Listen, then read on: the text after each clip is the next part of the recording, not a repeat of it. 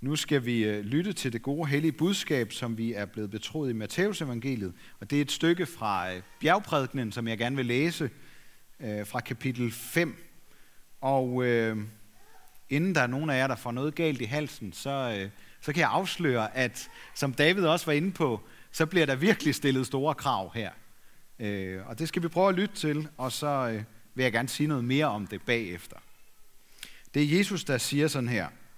I har hørt, at der er sagt, du skal elske din næste og hade din fjende. Men jeg siger jer, elsk jeres fjender og bed for dem, der forfølger jer, for at I må være jeres himmelske fars børn. For han lader sin sol stå op over onde og gode, lader det regne over retfærdige og uretfærdige. Hvis I kun elsker dem, der elsker jer, hvad løn kan I så vente? Det gør tollerne også. Og hvis I kun hilser på jeres brødre, hvad særligt gør I så? Det gør hedningerne også. Så vær der fuldkommende, som jeres himmelske far er fuldkommen. Amen.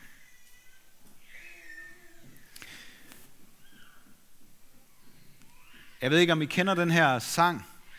Riv i marken let, det er gammel ret. Fuglen og den fattige skal også være midt.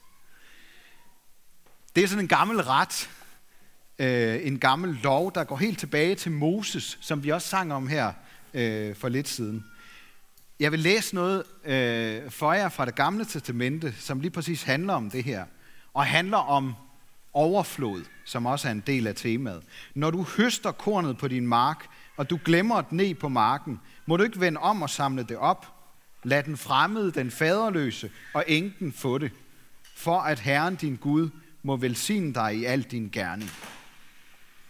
Jeg tænker simpelthen, at Gud har tænkt verden sådan, at vi ikke skal tage det hele med, men vi skal lade noget ligge til dem, der kommer efter os. Og han begrunder det også på en helt særlig måde. Du må ikke bøje retten for den fremmede og den faderløse. Du må ikke tage enkens klædning i pant. Husk, at du selv var træl i Ægypten, og at Herren din Gud udfriede dig derfra. Derfor befaler jeg dig at handle sådan. Det er øh, øh, en tekstbid, som bliver læst overalt i landet på den her søndag. Og jeg synes, det er underligt, så aktuelle Guds ord gennem Moses er den dag i dag. Om at vi skal tage os godt af den fremmede og dem, der mangler. Og at vi skal sprede vores overflod ud og vi ikke skal bruge alle ressourcer, så der ikke er noget til dem, dem der kommer efter os. Her kan vi måske være med sådan nogenlunde. Det giver mening, det her ikke. Men så er det, Jesus lægger noget oven i den gamle lov. Jesus udfordrer os til ikke at bare at tage os af, men vi skal elske vores fjender og være fuldkommende, som vores far i himlen er det. Jeg kan ikke lade være med at tænke, om han, altså det han gør, er det ikke i virkeligheden, han beder os om at være overmennesker. Jeg tror, jeg tror ikke, det skal være nemt at komme i kirke. Vi skal også nogle gange, når vi kommer i kirke, så skal vi stryges mod hårene. Også selvom det er sommer. Og det er fordi livet heller ikke altid er nemt. Og hvis vi ikke kan snakke om det i kirkens fællesskaber, så snyder vi både os selv og andre. Det er nemmere at blive hjemme og lukke ørerne for Guds ord eller ryste dem af sig som forældet. Men i dag, der rammer de os. Og de rammer hårdt. Elsk jeres fjender. Vær fuldkommende, som jeres himmelske far er fuldkommen. Altså helt ærligt, hvad, hvad, hvad skal vi stille op med den udfordring? Jeg tror, jeg vil begynde med at fortælle jer, at øh, hvordan det går for mig lige for tiden med det der med at være fuldkommen. Her den anden dag, der skulle jeg have fat i en skål i køkkenskabet, som lå oven i en kurv, der uheldigvis trak vores flotte gamle keramikfad, som vi altid bruger til pandekager derhjemme, trak det med ud, sådan så det faldt på gulvet og gik i mange stykker. Og jeg var ikke lige opmærksom på det, men, men det slog mig, at det måske også handler om, at vi har så mange fine ting i vores køkken, at de er nødt til at stå sådan meget stakket op. Og jeg ved det ikke, jeg tænkte over, måske burde vi finde os et større hus, eller også så burde vi ikke samle så mange ting sammen, som vi gør. I hvert fald, så blev det tydeligt for mig, at vi har overflod, når det eneste, vi kommer til at savne, er minderne ved det fine fad. Vi har oven købet fået pandekager siden sidst, og det kunne også godt lade sig gøre. Fordi vi har så mange andre ting, vi kan bruge. Og for at det ikke skal være løgn, så slog jeg også græsset den samme dag.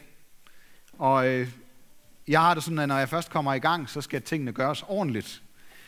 Så jeg glemte at se mig for, og så svingede jeg græstrimmeren, og for sent så opdagede jeg, at kniven fik fat i en øh, klematis, som sådan klatrer op af hegnet i vores have.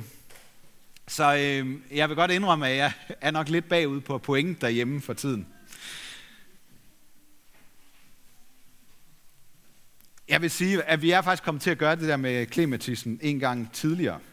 Øh, og det er simpelthen så frustrerende at se på, hvordan friske blade bare lige så stille krøller sig sammen og visner hen og bliver til ingenting. Fordi de har mistet deres jordforbindelse. Bare fordi en enkelt tør, jamen den ser nærmest vissen ud, den der stilk. Bare fordi den er blevet kappet over. Derfor så gjorde jeg også det, at jeg fjernede det hele med det samme, fordi jeg orkede ikke at blive mindet om mine brøler. Så jeg er bestemt ikke fuldkommen, og meget langt fra at blive det. Heldigvis, så har vi masser af blomster og andre klematis i haven. Vi har overflod af blomster. Der er så meget, vi har fået, selvom vi let kan glemme det. Husk, at I selv var slaver og fremmede i Ægypten. Jøderne de har øh, en stærk identitet i deres historie, fordi de ved, at deres frihed skyldes Gud, og at deres overflod er velsignelser fra ham. Lidt ligesom slaverne i USA tog kristendommen til sig på, et, på en helt særlig måde, fordi de selv kæmpede for frihed og kunne mærke det på deres egen krop. Og i øvrigt også i dag kæmper imod forskelsbehandling. Vi danskere, vi, øh, vi har kun været besat i fem år under 2. verdenskrig. Ellers er vi vant til at være frie mennesker. Men i åndelig forstand, der har vi en endnu stærkere historie end jøder og afroamerikanere. For vi var, lidt som israelitterne i Ægypten og slaverne i Amerika, ufrie tralle under synden og døden, indtil Jesus befriede os. Fordi han døde og opstod igen, er han blevet herre over levende og døde. Så hvis vi vil reddes af ham, så har han ret til at kræve fuldkommenhed af os. For det var os, der engang var de fremmede og fattige, og ikke havde krav på noget som helst. Så alt, hvad vi har, det har vi også fået foræret. Ingen af os lever for sig selv, og ingen dør for sig selv. For når vi lever, så lever vi for Herren, og når vi dør, dør vi for Herren. Hvad enten vi altså lever eller dør, tilhører vi Herren. Sådan siger Paulus i Nytestamentet til en kristen menighed. Hvorfor er det så, at vi nogle gange kommer til at kappe forbindelsen til ham, der har gjort alt for os? Ofte så tror jeg, det sker langt mindre pludseligt, som dengang jeg ødelagde vores klematis i et enkelt ubetænksomt sving. Det sker sådan lige så langsomt, og uden vi mærker det. Men på et tidspunkt, så bliver det tydeligt for os, og måske også for alle andre, at vi mangler jordforbindelsen og livsnæring og kraft. Vi har en øh, anden klematis i haven derhjemme, der ligner en kæmpe hæk. De kan blive, de kan blive helt utrolig store, sådan nogle øh, klatre øh, planter der. Men fælles for dem, det er, at de henter deres kraft et bestemt sted fra. Der, hvor de engang blev plantet og har forbindelsen til jorden og til vandet. Vi blev plantet. Vi blev begravet og gjort levende sammen med Jesus Kristus i dåben sådan som vi har været vidne til det også her i dag. Og det er den forbindelse, der giver os kraft og næring til at leve livet som kristne. At være kristen, det er meget mere end et navn eller en kulturarv. Det er en fælles historie. Det er et fælles udgangspunkt. Et nyt liv, der ikke bare har forbindelse til jorden, men også til himlen. Det er den himmelske fars fuldkommenhed, der er på spil, når et barn bliver døbt. Hvis det var vores fuldkommenhed, vi skulle vente på eller døbe på, så ville vi aldrig kunne gøre det. Vi bliver døbt til at tilhøre den Jesus Kristus, der levede et fuldkommen godt liv og døde for at give os af sin fuldkommende overflod. Så vi skal ikke begynde at tro om os selv, at vi er overmennesker, men vi skal tro på, at Jesus Kristus er det overmenneske, der kan give os liv i overflod. Når vi hører eller læser noget fra bjergprædikenen i starten af Matteus evangeliet, så skal, vi, så skal vi huske, at der er flere lag i de ord og budskaber, vi hører. Når Jesus taler om fuldkommenhed, så betyder det, at vi skal stræbe efter fuldkommenhed, velvidende, at det er Gud, der skal have æren, når noget lykkes for os. Og så er der også det, at Jesu ord skal skubbe os hen i armene på en tilgivende Gud, der siger, jeg elsker dig. Og jeg elsker, når du indrømmer din ufuldkommenhed og ønsker, at det skal være anderledes. Det er også en del af pointen med de ord, Jesus siger. At vi skal skubbes derhen, hvor der er redning. At vi ikke skal kigge på vores liv og tænke, hold da op, hvor kan jeg få det her til at lykkes. Men vi skal skubbes hen i nærheden af det punkt, hvor vi blev plantet. At der, hvor det hele kommer fra.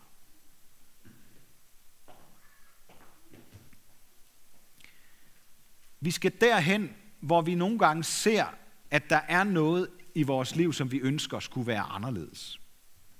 Fordi det er så langt fra perfekt. Et ønske, der gør, at vi, vi, vi vil have, at det gerne skal være anderledes, og, og så vi sætter barn så højt, at vi nærmest ikke kan nå derop selv. Jesus han siger, vi skal elske vores fjender. Det kan jo ikke lade sig gøre. Altså, vi kan nogle gange have besvær med at elske dem, der er tæt på os. Hvordan skal vi så kunne elske nogen, der er vores fjender? Og der tror jeg, vi er inde ved noget, noget vigtigt, fordi uden uselvisk kærlighed, så kan det slet ikke lade sig gøre at elske sine fjender. Alle mennesker kan gøre godt og ondt mod hinanden, ligesom vores Gud lader sin sol stå op over både onde og gode. Men skal vi være mere fuldkommende end det, så kommer det fra et andet sted end os selv. Så stammer det fra forbindelsen mellem himmel og jord, som Jesus har skabt med sin død og opstandelse. Men, men mener Jesus så, sådan helt ærligt, at vi skal være fuldkommende? Det ved jeg ikke, om jeg har tænkt over. Det tror jeg. Det tror jeg, han gør. Han plejer at mene det, han siger. Men vi skal ikke være fuldkommen naive og tænke, at vi skal redde alle flygtninge og fattige og forsone os med hele verden. Men øh, hvis jeg må have lov at sige det, så øh, er det jo heller ikke lige for tiden det, der er den nærmeste faldgruppe, vi kan falde i øh, her i vores land. Vi skal stræbe efter at gøre godt og lade vores overflod drøbe på andre. Jesus er flere gange inde på, at rigdom ikke er en velsignelse i sig selv. Tvært imod. Han advarer ofte mod rigdom. Det kan så let blive en forbandelse. Og, og hvordan kan det være? Jeg tror, jeg tror, det handler om, at velsignelsen ligger gemt i at dele ud af det, man har. Også af sin rigdom og overflod. Måske især, hvis man har rigdom og overflod. Så det ikke ender med at tage magten og blive en forbandelse for os. Jeg kan huske, at jeg som barn ofte byggede nogle dæmninger i bækken derhjemme. Det var sjovt at se, sådan hvordan, hvor højt man kunne få vandet til at stige. På et tidspunkt, Sådan endte det jo altid. Sådan endte lejen hver eneste gang. Så løb vandet over eller gennem vores dæmning, vi havde lavet. Det er et meget godt billede på Guds velsignelse. Sådan er den. Den kan man ikke holde for sig selv eller spare op. Den løber over. Den vil komme andre til gode. Og hvis vi stadig holder tingene for os selv, og ikke investerer dem og sætter dem i spil, så bliver det til forbandelse for os. Så må Gud finde andre veje og få sin velsignelse igennem til de mennesker, vi ikke har tænkt os at hjælpe. Og sagen er jo, at vi skal bruge så forfærdeligt mange kræfter på at holde på vores penge og rigdom, hvis vi selv skal bruge det hele. Men når vi i stedet for lader os selv og vores overflod af rigdom flyde til glæde for andre, så bliver det ikke bare til velsignelse, men så bliver vi også fuldkommende. Overgivelsen til Gud med hele vores liv og alt, hvad vi har, hvad vi er blevet betroet, gør os fuldkommende. Fordi hans livgivende kraft får lov til at strømme som levende vand gennem os. Midt i vores egen ufuldkommenhed, så kan Gud kanalisere sin kærlighed til verden gennem Jesus Kristus og alle dem, der tilhører ham. Det lidt, som vi hver især har, og er og kan, det gør han til noget stort, hvis vi giver ham lov. I os selv, hver for sig, så bliver vi aldrig fuldkommende. Men i troen på Jesus Kristus, i det stærke fællesskab, så omfavner han alle vores ufuldkommenheder og velsigner os med al himlens åndelige velsignelse. Og så her til sidst, bare lige til overvejelse for os hver især. Hvor løber det over i dit liv, så andre får glæde af det? Hvordan kan du leve et liv, så det drøber på andre?